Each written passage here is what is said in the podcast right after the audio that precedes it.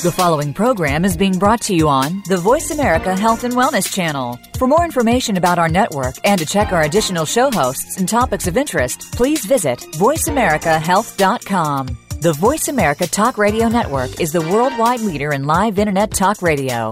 Visit VoiceAmerica.com. The views and ideas expressed on the following program are strictly those of the host or guests and do not necessarily reflect the views and ideas held by the Voice America Talk Radio Network, its staff, and management.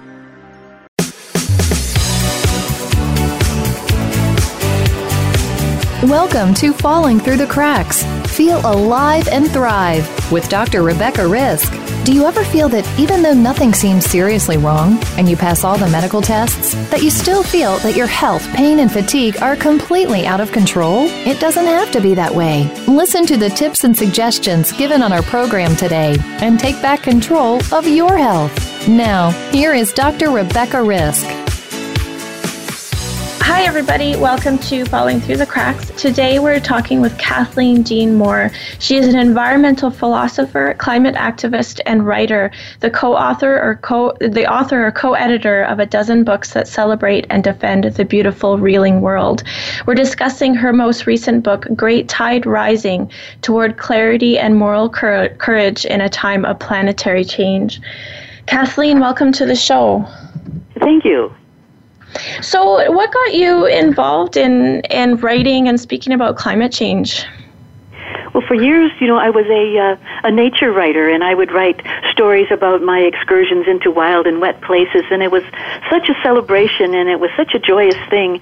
But gradually, it dawned on me that um, as I was celebrating these small lives, they were disappearing as I wrote, and I I just I, I was feeling very uneasy about that. And then I went to a conference and I heard Gus Speth from Yale say, the only thing we have to do to make sure that we leave a ruined world for our children and our grandchildren is to continue doing exactly what we are doing now. I thought our children and our grandchildren, ruined world. I thought my Zoe, my little my little 10-year-old granddaughter over in Vancouver, a ruined world and suddenly I thought, you know, that's it it's over. The only thing I'm going to do now with my professional and writing life is to try to save a world for these little children. So I, I know in your book you have a, a, a beautiful story about um, starfish and, and I think it was your grandson. Uh, can you share that story with us? Oh, I'd be pleased. This is from the first chapter, which is called At Low Tide Watching the World Go Away. We're waiting in rubber boots at the rim of the sea, my grandson and I. Behind us is a limestone ledge that shelters green anemones and limpets. It's a silver day in Alaska, shining, shivering seas, and clouds so low you feel you could bump your head. My grandson leans over to poke a graying starfish. This one is soft. That means it's sick. This child is three years old, and already he knows the signs of starfish wasting syndrome. He gives the sea star a last poke with his forefinger and stands to gaze around the cove. His mom is around here someplace, he says, wrinkling his brow and not finding her. He's sick. He needs a mom. I think that is undoubtedly true. Just last year, this cove was full of sea stars. We saw them in every damp crevice, heaps of them. This year, we come across only two or three stars here and there splayed on the shingle. These that remain are wasting away too, a hideous process. Lesions form. The tissues around them decay, so the starfish flattens and falls apart. An arm may crawl away, but soon it too turns to mush. Around our boots, torn arms and the wispy scraps of wasted sea stars float on the incoming tide. It's a catastrophe among many on a planet growing sour and hot, and I am afraid for this small child. If only there were a mom around here who could shelter the young lives and comfort us all. But what would such a mother do? A statement of scientific consensus led by Stanford scientists has badly shaken me. Unless all nations take immediate action, by the time today's children are middle aged, the life support systems of the earth will be irretrievably damaged. I am holding the hand of a small child in a yellow raincoat and orange bib overalls. His little boots have long ago filled with water. His hair is damp and smells of salt. And I am staring at my boots and thinking of what it could possibly mean to this child to live on a planet whose life supporting mechanisms have frayed and fallen apart. Uh, thank you for for sharing that. Um, you know that that that was having read that your book yesterday, um, your your book is beautiful, and um, I think that's um, was a great way to present such a story that people aren't wanting to talk about or that we're fighting about, which, which baffles me. Um, you know, that, that this is happening and that, that we're, a lot of people are actually okay with it happening. Well, it's an astonishment, isn't it? And I'm not sure people are okay with it happening as much as they're simply not able to bring themselves to understand what's happening. It's it's a it's a, a gargantuan uh, monster to contemplate. So, um, uh, can you, I, I know this could probably take the whole show, so we'll try to keep this very brief. But can you explain to us what actually is happening? What's climate change, and how, how what, what's going on? Yeah, you know, um, there's always climate change. The Earth over millennia has gradually up and down changed its temperature, but those natural processes are being absolutely overwhelmed by this rapid human uh, change that we're imposing on the world. And I think people understand the physics of it that the sun's rays beat down on the earth and then they bounce off. Um, and generally, they are radiated at a, at a a rate that makes the life on Earth sustainable.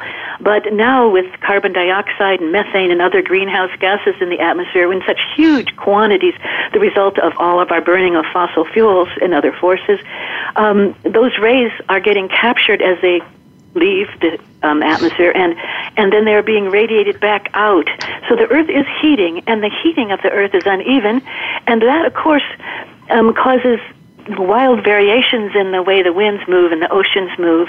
And uh, so we have what we are now not so much calling climate change, but climate chaos and unpredictable, unpredictable changes in the way the weather works.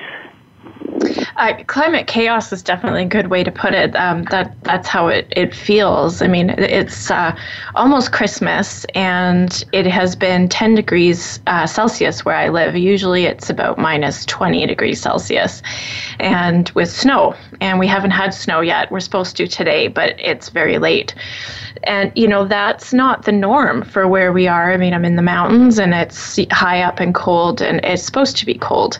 And then in the summer, we're having, you know, these heat waves that I, we've never had before. And uh, it's definitely palpable. Um, we've been talking about it for years, but now we definitely you can see the changes happening. Yeah, you know, it's true. We thought, you know, these are changes that are going to happen to our children and our grandchildren. And we look around and they're coming on us far faster than anyone predicted. I live in Oregon and it isn't raining. It hasn't rained for weeks. And in Southern California, in the middle of winter, they will have forest fires at Christmas time.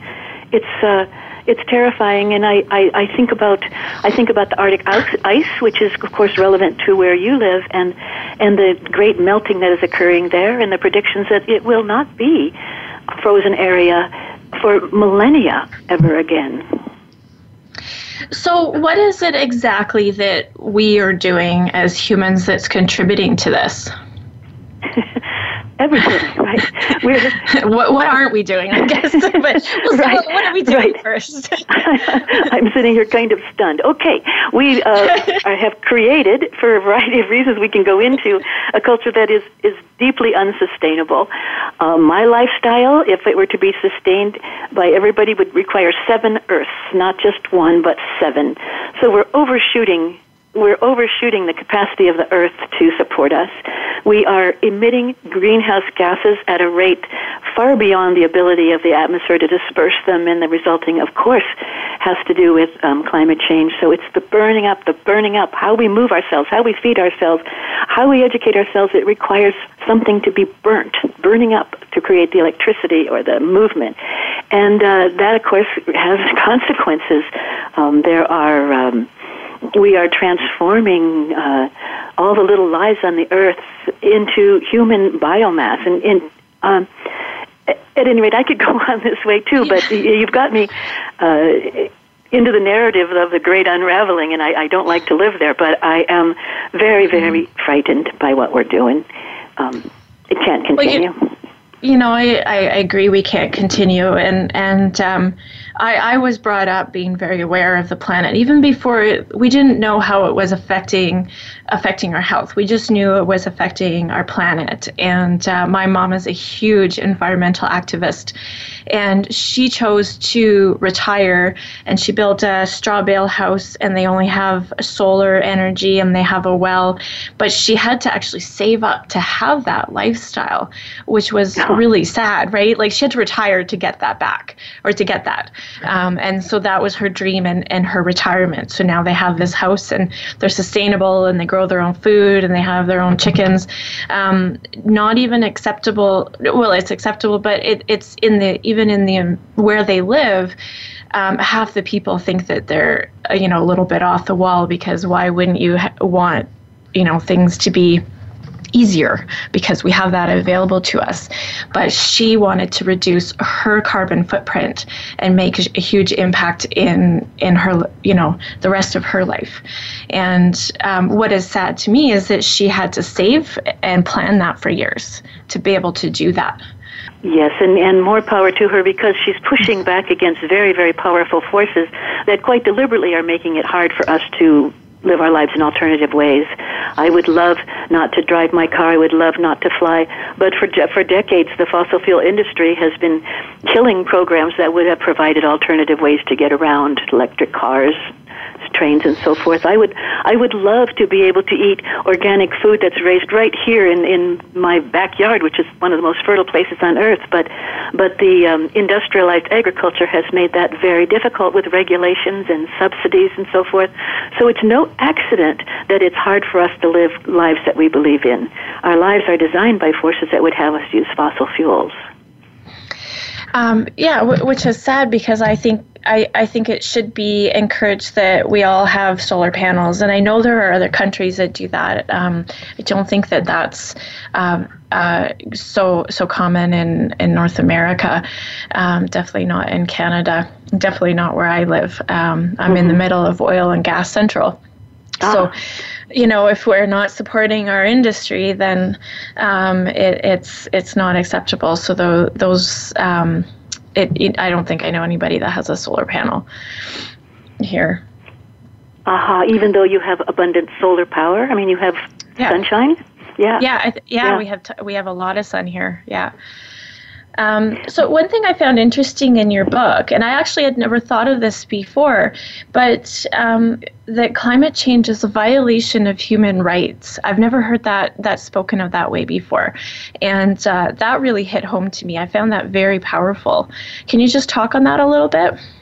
Yes, I can. You know, it seems to me that uh, the way that climate change is driving people from their homes, um, driving them away from their livelihoods, threatening their water and their and their air and their uh, health, uh, it's, a, it's going to be the greatest violation of human rights this world has ever seen. And it's hard to know where to start. Um, but we could start, for example, with the right to life. Um, yeah, and the, and the ways that the the, our lives are going to be affected by this pollution from fossil fuel industry. Um, I was just looking on online for some of the health effects, and uh, the list, even without going into detail, uh, is, is very revealing. Uh, what are some of the things that are going to affect our ability to exercise our inalienable, supposedly right to life? Well, temperatures that are related to the death and illness of people, particularly the elderly and children, air quality impacts, extreme weather events. My own um, brother-in-law has been wiped out, totally wiped out by hurricanes. He's lost 40 pounds because he can't get food down in the islands where he lives. Um, vector-borne diseases, the mosquitoes, the um, the other kinds of things that carry carry diseases, water-related diseases as the floods come through our cities and right into our right into our um, supposed filtration systems, food safety, and then mental health and well-being. Uh, the, you start thinking about all these effects on our right to life, and you don't even need to go down the list to other kinds of rights that we have. Liberty. What is liberty when your fields are flooded? Uh, what is the right of self-determination or the right of a livelihood when when drought takes away your farm? Um, the right to the pursuit of happiness when you're a refugee fleeing from these forces into areas that are already crowded and that don't really want you, um, the insecurity that that, that that creates, the, the dangers. Um, uh, as I say, we're talking about massive violation of human rights, not only by the by the state actors, but by corporate actors as well. Um, I want to talk about this um, more. You brought up a lot of topics that um, that I think I want to I want to dive into, but we're going to take a quick break, and uh, we'll be back shortly. But we're, we're talking today with Kathleen Dean Moore, and we're discussing her book Great Tide Rising. We'll be back.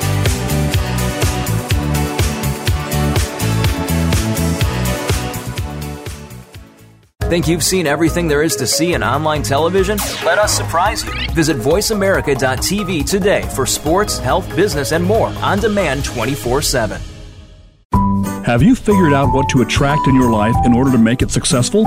There are those who can and those who can learn. Your intensified energy gives you willpower to move the bar forward and be happy. Happy people spread their energy throughout their lives, and once they figure it out, go on to be successful at nearly everything they set their mind to. Join host Ellen Morano and her panel of guest experts and co hosts on Generate Massive Energy for a Fulfilling Life, Thursdays at 11 a.m. Pacific Time, 2 p.m. Eastern on Voice America Health and Wellness.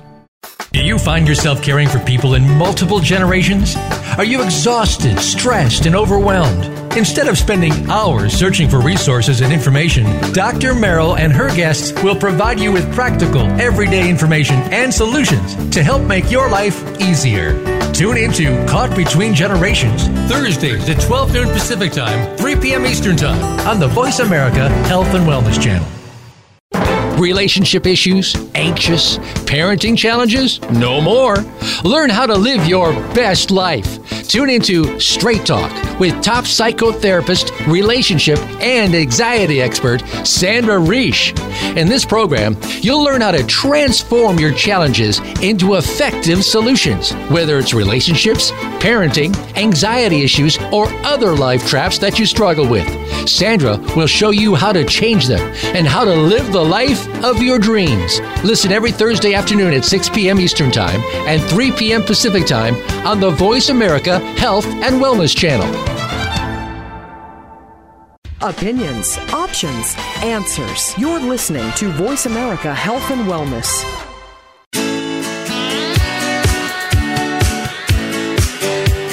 You are listening to Falling Through the Cracks with your host, Dr. Rebecca Risk. To reach the program today, please call in to 1 866 472 5792. Again, that's 1 866 472 5792. You may also send an email directly to Dr. Risk. The email address is anantacalgary at gmail.com.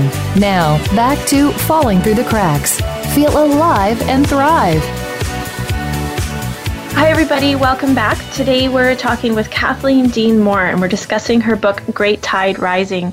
So, Kathleen, before the break, we talked about um, this being a violation of human rights, and you, you brought up a lot of really good topics. And the reason why I, I chose to do the show and I reached out to you, and I know you were a little surprised at first because you saw this was a health show, but um, on a daily basis, I'm dealing with health problems that are affected by environmental change. Um, my own health was affected by it um, in several ways. One, um, I, I have chronic Lyme, which is under control but mm. the epidemic of Lyme is more of an issue because of global warming and the ticks are moving because places are warmer for them. So it's becoming, um, it, it's more, it's everywhere instead of just in, in certain areas.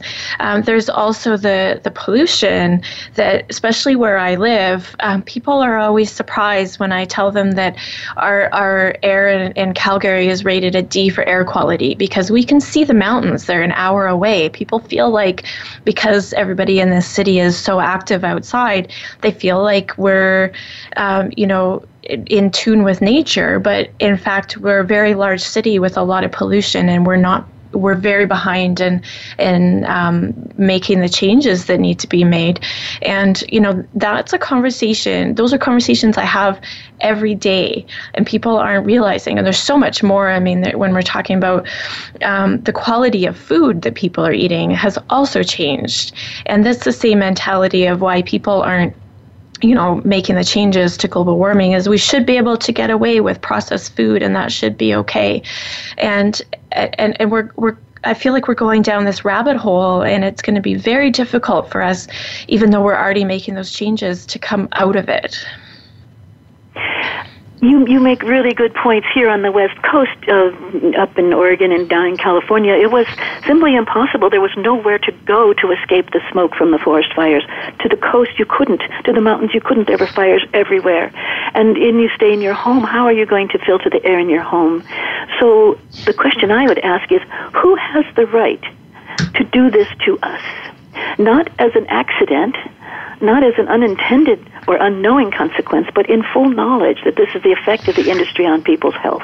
Who has that right? And who gave them that right? But the other point I would make is that it's easy when we're so close to the industry, in such close proximity, to um, forget that we are so close to another way of life. You know, we are so close Joanna Macy says that we, we have we can choose our frameworks for thinking about this. I mean, there's the business as usual framework of the industries that say, yeah, you know, everything's going to be fine, and that the market forces, the, the invisible hand of greed, will will save us. And then there's this the narrative unraveling, uh, where I have been so long. The narrative of unraveling that things fall apart, the center will not hold. We are going, as you say, down this rabbit hole but then there's the third frame that we can choose to live in, and that's where I'm starting to, to put my time. And that is the, the narrative of the great transformation. And when you look around the world, there are so many projects. There are so many people getting up every morning, putting on their shoes if they have them, and going to do the good work of the world. There's so many new ideas and so many ways of doing it. And the thing is, they all make sense. They make economic sense, they make moral sense, they make medical sense. I think we're really close to making that transformation. So, one thing um, you used a, a, a phrase, um, the growing industry of overlooking. Can you explain that? Yeah, it's um, it, it, it is on so many different levels and different dimensions. On, on the most basic level, I think it has to do with the way in which our government presumably requires certain kinds of studies to take place before they will permit a pipeline or a sludge pond or something. And there's a growing industry of consultants and analysts who are very willing to be paid um, to not find any problems. So you and you hire someone to go look for salmon um, at the site of an LNG uh, liquid natural gas plant, and I don't see any salmon. Do you see any salmon? I see no problems with this. So there's that, but there's this far larger culture of overlooking, and that is that is the most the most scary. That if you look at people who are very very concerned about climate change, um, what percent of that is of us is that? It's 71% now who really are caring about climate change in the United States. You ask them how often do they say the words climate change in the last two weeks, and they say not once. There's this terrible silencing um, around climate change and the overlooking, the culture, the industry of overlooking. We're comfortable. Don't bother us. So, so why do you think that is? Is is there a taboo against talking about it? Yeah, you know, I, I don't know. I think there are many, many causes. Um, but one of the causes, I think, in my own friends, with my own neighbors, um, they're very reluctant to talk to me about climate change or listen to me, which they often are required to do. Um, I think it's partly because of what Lewis Mumford calls the magnificent bribe. We have accepted the terms of a bribe. We can have anything we want. We can have imported pineapples and Ecuadorian roses. We can have mega homes and mega cars. We can have instant gratification, one or two day delivery, overnight delivery of anything we want in the world on the condition that we never ask what it really costs and we never look into all the destruction and deaths that went into the making of that, or we don't look into the future to see what the results of those decisions might be. And so here we are, caught in this bribe. So if people want to talk about climate change, really what they're talking about the choices I've made in my life and the choices I've allowed to be made in my name. So it's a very uncomfortable, the very uncomfortable discourse. You know, that, that's a. Um it just reminded me of of uh, my own grocery shopping. Um, I, for years, um, have ordered online from a, but it's from a, a an organic um, grocery delivery place, and um, it, it, actually, I mean, they're in the area anyway. I think it saves gas, even though they're delivering, because I'm not going to the store. And mm-hmm. they tell me how far my, my produce and everything has traveled. And so when I'm done my shopping, I get a tally of how far my groceries have traveled to get to me. Um, it's also all organic, which is very important to me. And but I, I think you know if we go to a regular grocery store, we don't know what's happened to our food. We don't know where it's come from, and, and we don't have that awareness of of its history, which is part of this, right? Is I want to know where things have come from and and and and what's happened. But I think that's also part of how how I was raised, which a lot of people don't even think about. Yeah, it's tricky. You know, on on the one hand, uh, we really are called to live lives we believe in. We really are called to make choices that are healthy not only for us but also for the earth and all the earth's children. We are morally obliged to do that.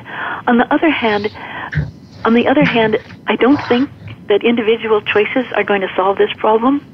I think that's going to take systematic change um, at a far greater level. And so, even as we even as we are choosing between the green bell pepper that was raised a mile away and and the uh, pineapple that was raised in South America, even as we're making that choice, I think we're called also to join together with other people to really express the um, the, the uh, moral imperative, the moral urgency of action. So um, it's one thing to it's one thing to choose carefully in the grocery store.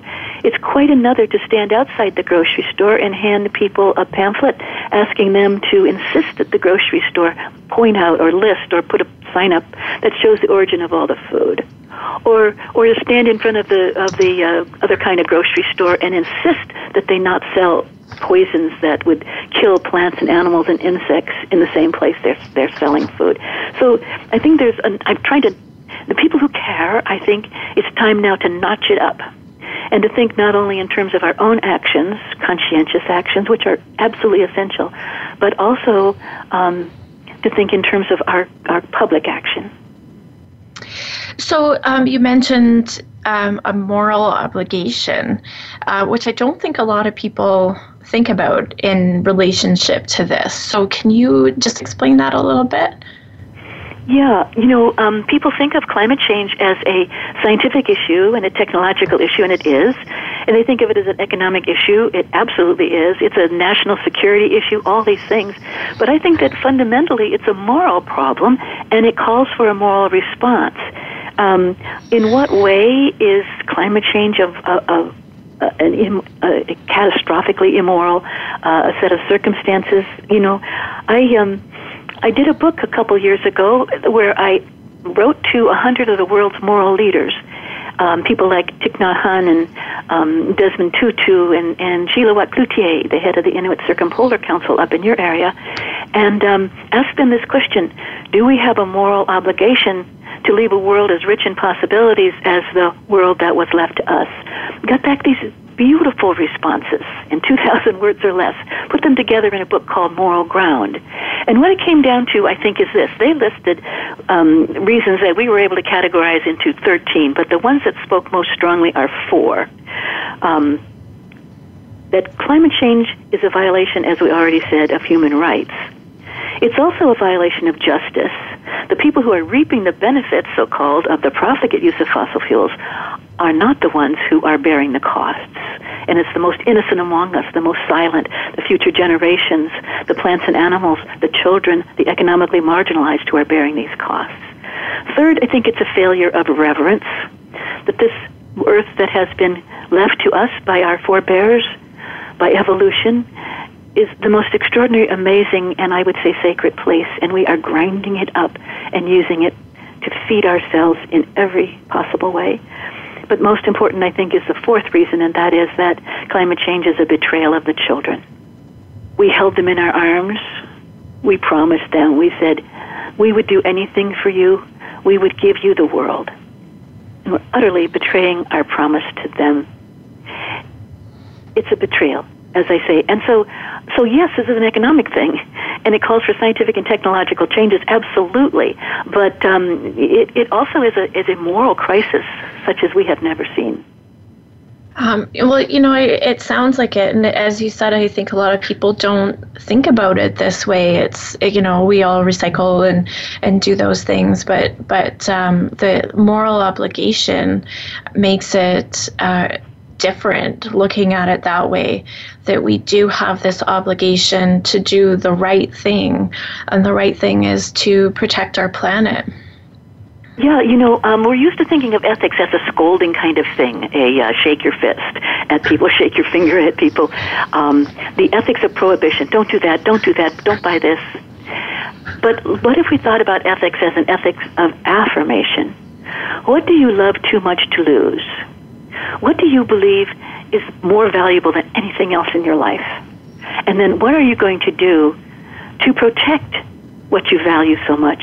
What are you going to do to save what you love? And when people come together, I think, around what they love and on what they value and design their lives in that way, then I think that we have a far more affirmative, a far more joyous, and a far more um, effective uh, way of thinking about our obligations. Um, yeah, I definitely agree. And we're going to take a quick break. We're, we're talking today with Kathleen Dean Moore. She is the author of Great Tide Rising. We'll be back shortly.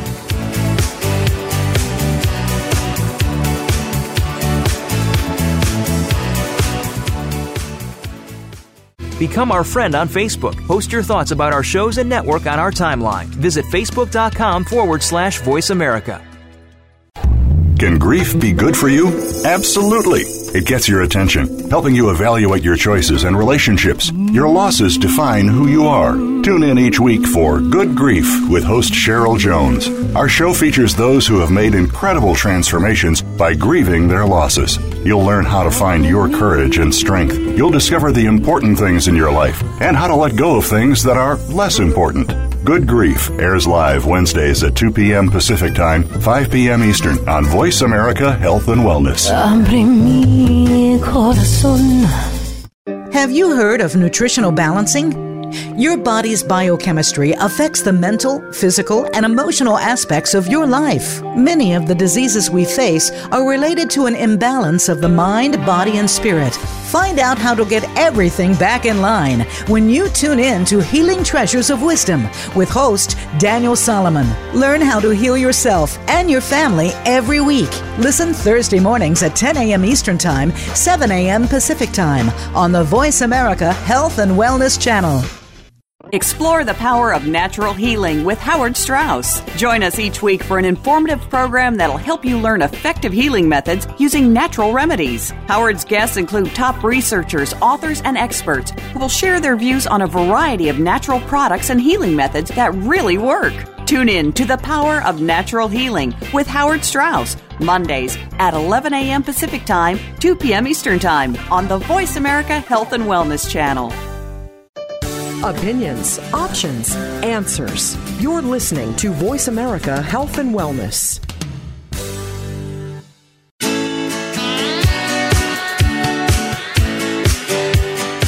You are listening to Falling Through the Cracks with your host, Dr. Rebecca Risk. To reach the program today, please call in to 1 866 472 5792. Again, that's 1 866 472 5792. You may also send an email directly to Dr. Risk. The email address is anantacalgary at gmail.com. Now, back to Falling Through the Cracks. Feel alive and thrive. Hi, everybody. Welcome back. Today we're talking with Kathleen Dean Moore. She's the author of Great Tide Rising Toward Clarity and Moral Courage in a Time of Planetary Change. So, Kathleen, um, you know, there's a lot of people who say that, that global warming is, um, you know, there, there's nothing that we can do about it or it's a hoax. What do you say to people like that? Oh, what do I say to people who say it's a hoax? Well, that's yeah. very different. That that has a I have changed what I said. Before, I mean, maybe like about four years before, I didn't say anything to them. I figured they would learn. I figured that, that the more that they were exposed to the truth, that they would come around. And that I also realized that the number of people who thought that global warming was a hoax was approximately the same as the number of people who think that Elvis Presley is still alive. And I didn't think it was a force to be reckoned with. That turned out to be a serious mistake. Now, um, obviously, uh, climate denial has become a badge of, of identity. It's become who people are. It's not about evidence. It's not about values. It's about, it's about identifying with a set of people who are angry, not at climate change, not at the fossil fuel industry, but it's something else that I can't quite identify. So now when I speak to them, uh, which I have a very hard time finding occasion to do, by the way. Um, when I go to my in-laws in Ohio, all of the people who are climate deniers, they have already agreed among themselves before I arrive that they will not talk about climate change. But when I talk about it, I talk about what they really care about. Uh, I talk about clean water. I talk about healthy children. I talk about all those values that we have in common.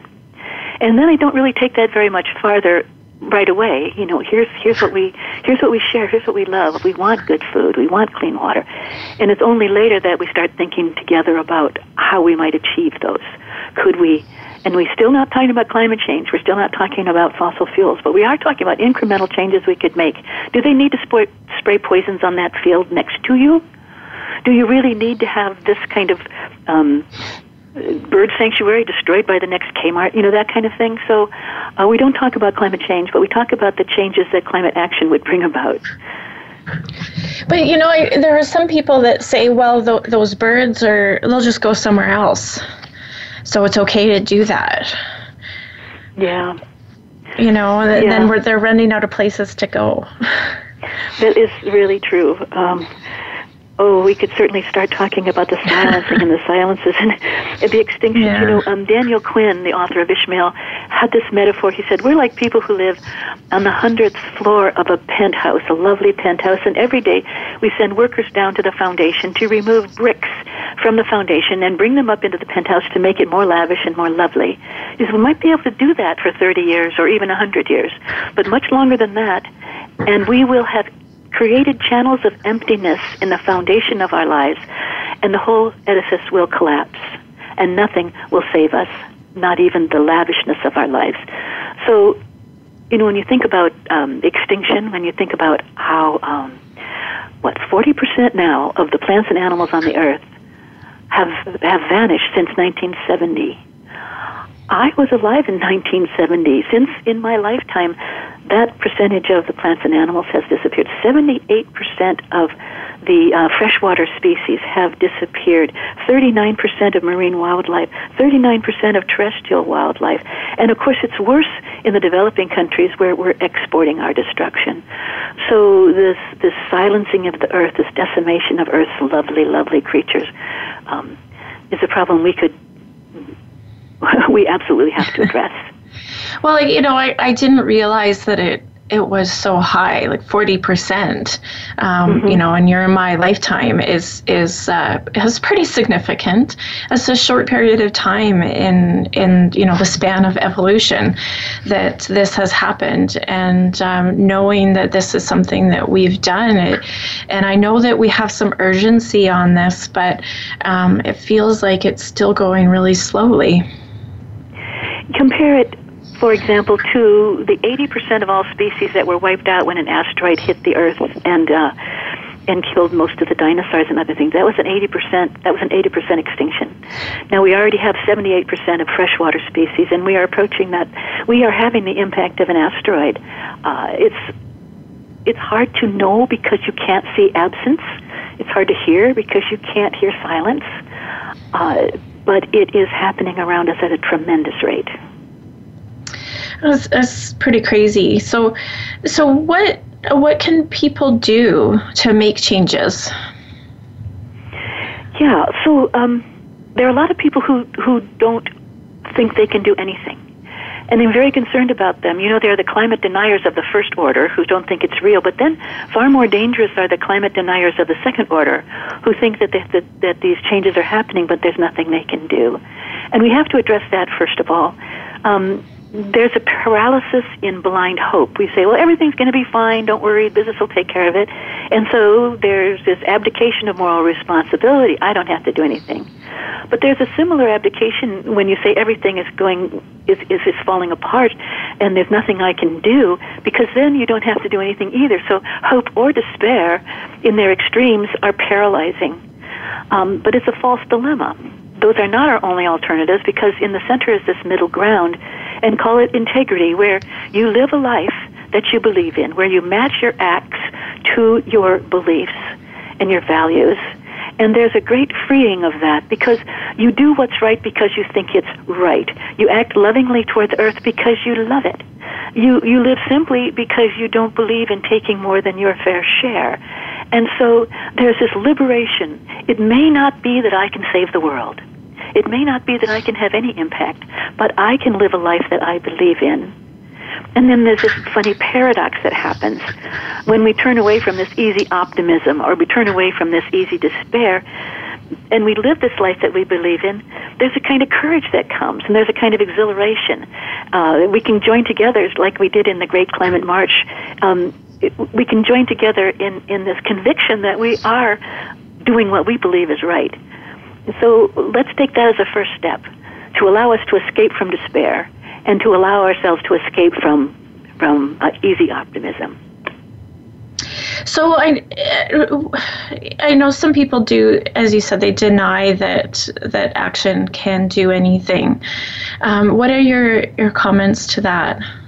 Okay, oftentimes people say, you know, what can one person do?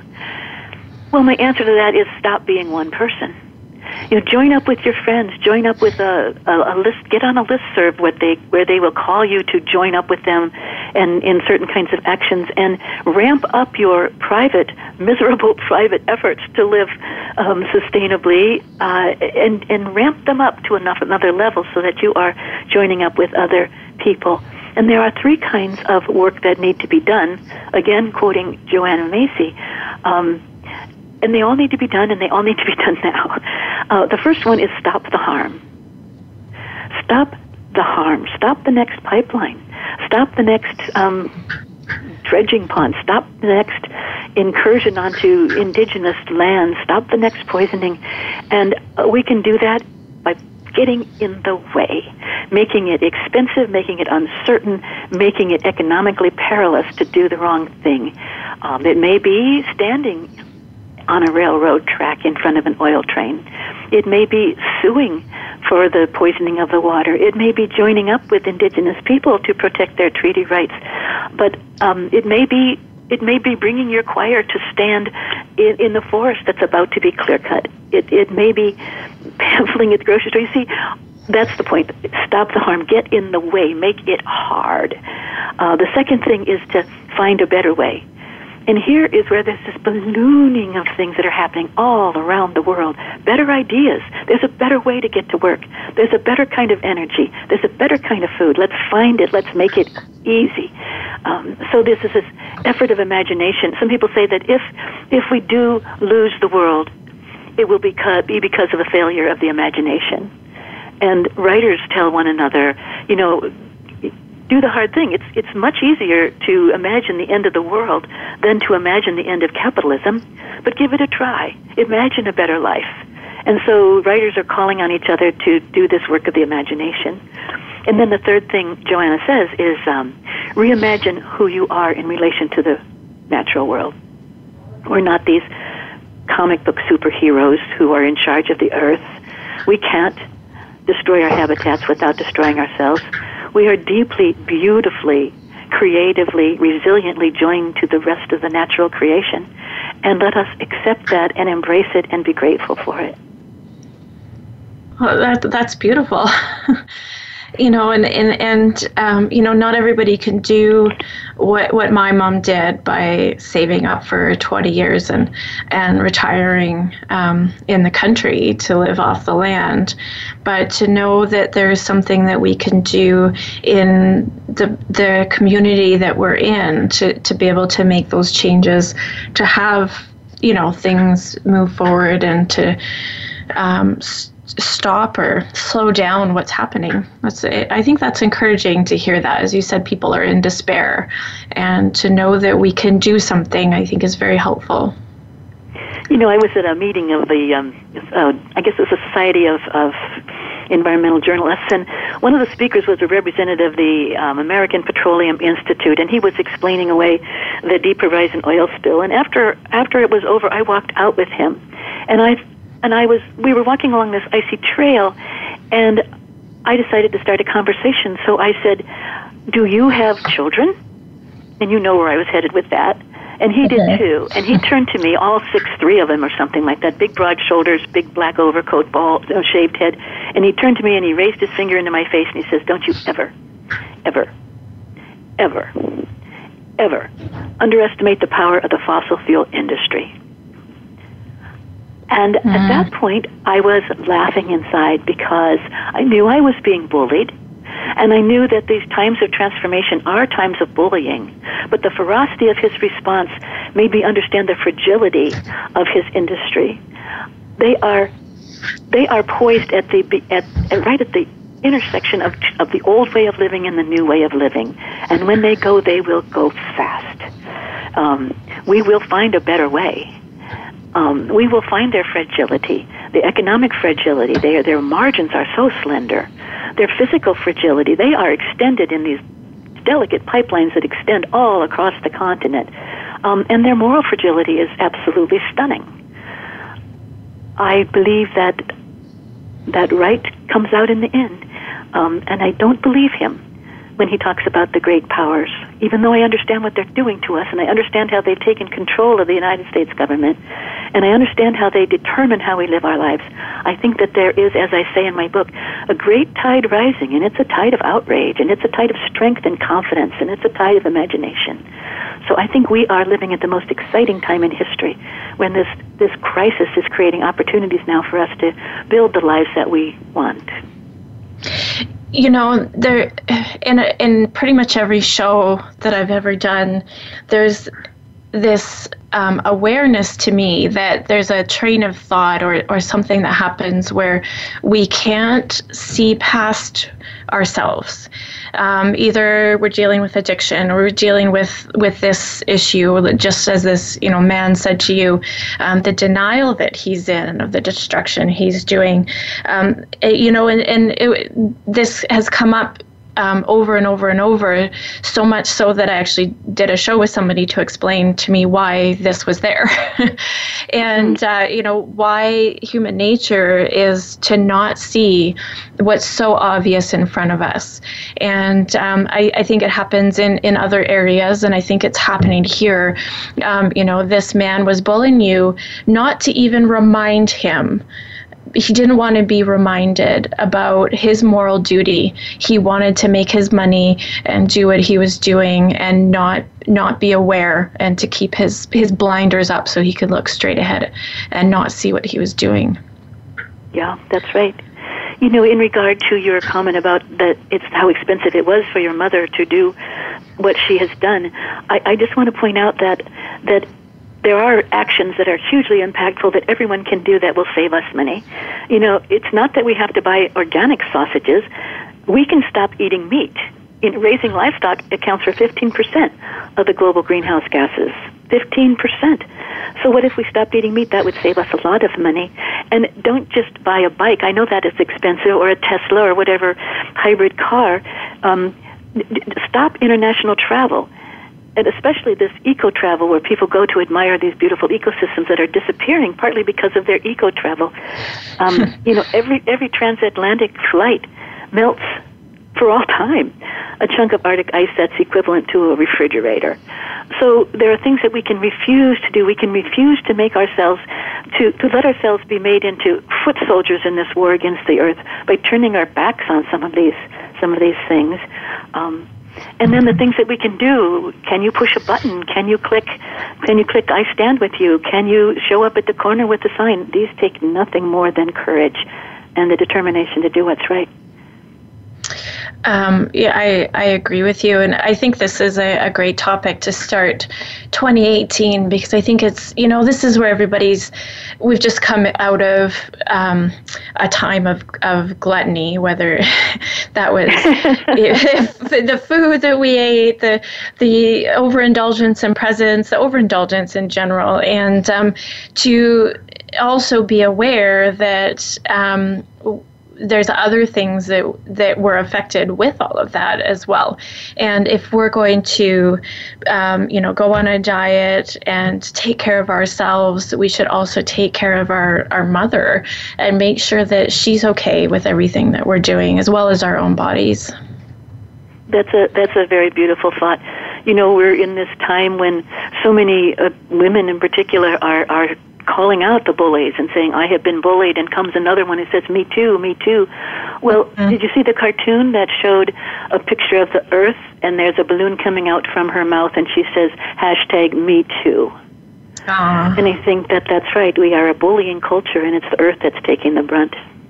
Yeah, and it's the same that same mentality where um, somehow we don't see what's around us, um, which I think is is a human nature when when we're sick, whether it's a mental or, or physical illness. I think um, we're we're so hurt and so sick and so um, uh, selfish in ourselves because of that, that um, we can't see outside of that. But if we just open our eyes a little bit and look around, I think that can also change how we feel about ourselves because to get in, in touch with nature helps us feel better. But if nature is not going to be there for very much longer, we're going to lose that. And I think that, you know, this is part of why there's so much depression and all these new illnesses that are increasing. And and everybody is just not feeling well, I think we're losing touch with what's really, really important.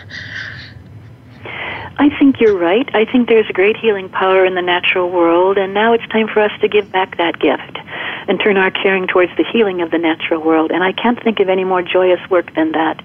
Uh, and healthy work to be out there planting trees, to be out there protesting the poisoning of the river, to be out there, you know, raising your own vegetables. I hope you can in Calgary, can you? Um, yes, if we have a backyard. Okay. Yeah. right. Um, I have a um, condo, think, so so only my little deck, but yeah. Yeah, that's that's great. So yeah, we're we I think need to encounter our own despair at the situation we are in and consumerism is not the answer you know when we feel that something's lacking in our lives we oftentimes go to the mall we we turn towards things uh, the commodification of caring the way that the environmental movement has been transformed into a click here and donate ten dollars to save the world uh, farce instead of everyone out there doing it, uh, doing their best. The way that we that we shop and give gifts, I think, I think it just makes us sadder and you're right. I think that that to find the true sources of our solace, we'll have to go outside. Mm-hmm. Yeah, I think we're trying to fill a void with with all of this that can't be filled in the way that we're doing it. Um, so, um, is there any way? Now, now, one thing I want people to know um, how beautiful your book is, and um, you know, it takes this topic that can be very scientific, and and your stories in there are beautiful, and um, the way that that that you put you put it out is is is gorgeous. So, um, and we, you know, we've touched on some some of what's in there, but your book is very very different from from this conversation that we've had as well. so, is there any way that people can get a hold of your book or you if they have any more questions? The book is a um, is a, a, mixture, a weaving, an intentional weaving of stories like the one I began with, and um, comments as we have progressed. Um, I do believe that it's important to reach people's hearts in a way. I want to open people's hearts without breaking them, and I think that the vehicle for that is stories, and oftentimes stories about what we love um, the children in the rivers. So that's probably more of what my book is about than this kind of ranting that I've been doing, and I apologize for that. So yes, this book is all over the place. Uh, you have a, a favorite local independent bookseller. You could go there and um, ask them to get it for you. You can, uh, of course, well, I'm, you know, you can get it online um, if that's your choice. Um, or you can go to my website, which is www.riverwalking.com, where you'll find all kinds of information about the book, including um, a study guide if people want to get together with people and read the book together and do a lot of things that are creative and energizing and uplifting and fun at the same time. So, yeah, www.riverwalking.com. Well, perfect. I want to thank you so much for joining me today. This was a great conversation, and I, I absolutely loved your book. Thank you so much for saying so, and thank you for inviting me, Rebecca. I wish you well. You too. And I want to thank um, everybody for listening. Today we were talking with Kathleen Dean Moore, and the book was Great Tide Rising. Just be sure to make today a great day.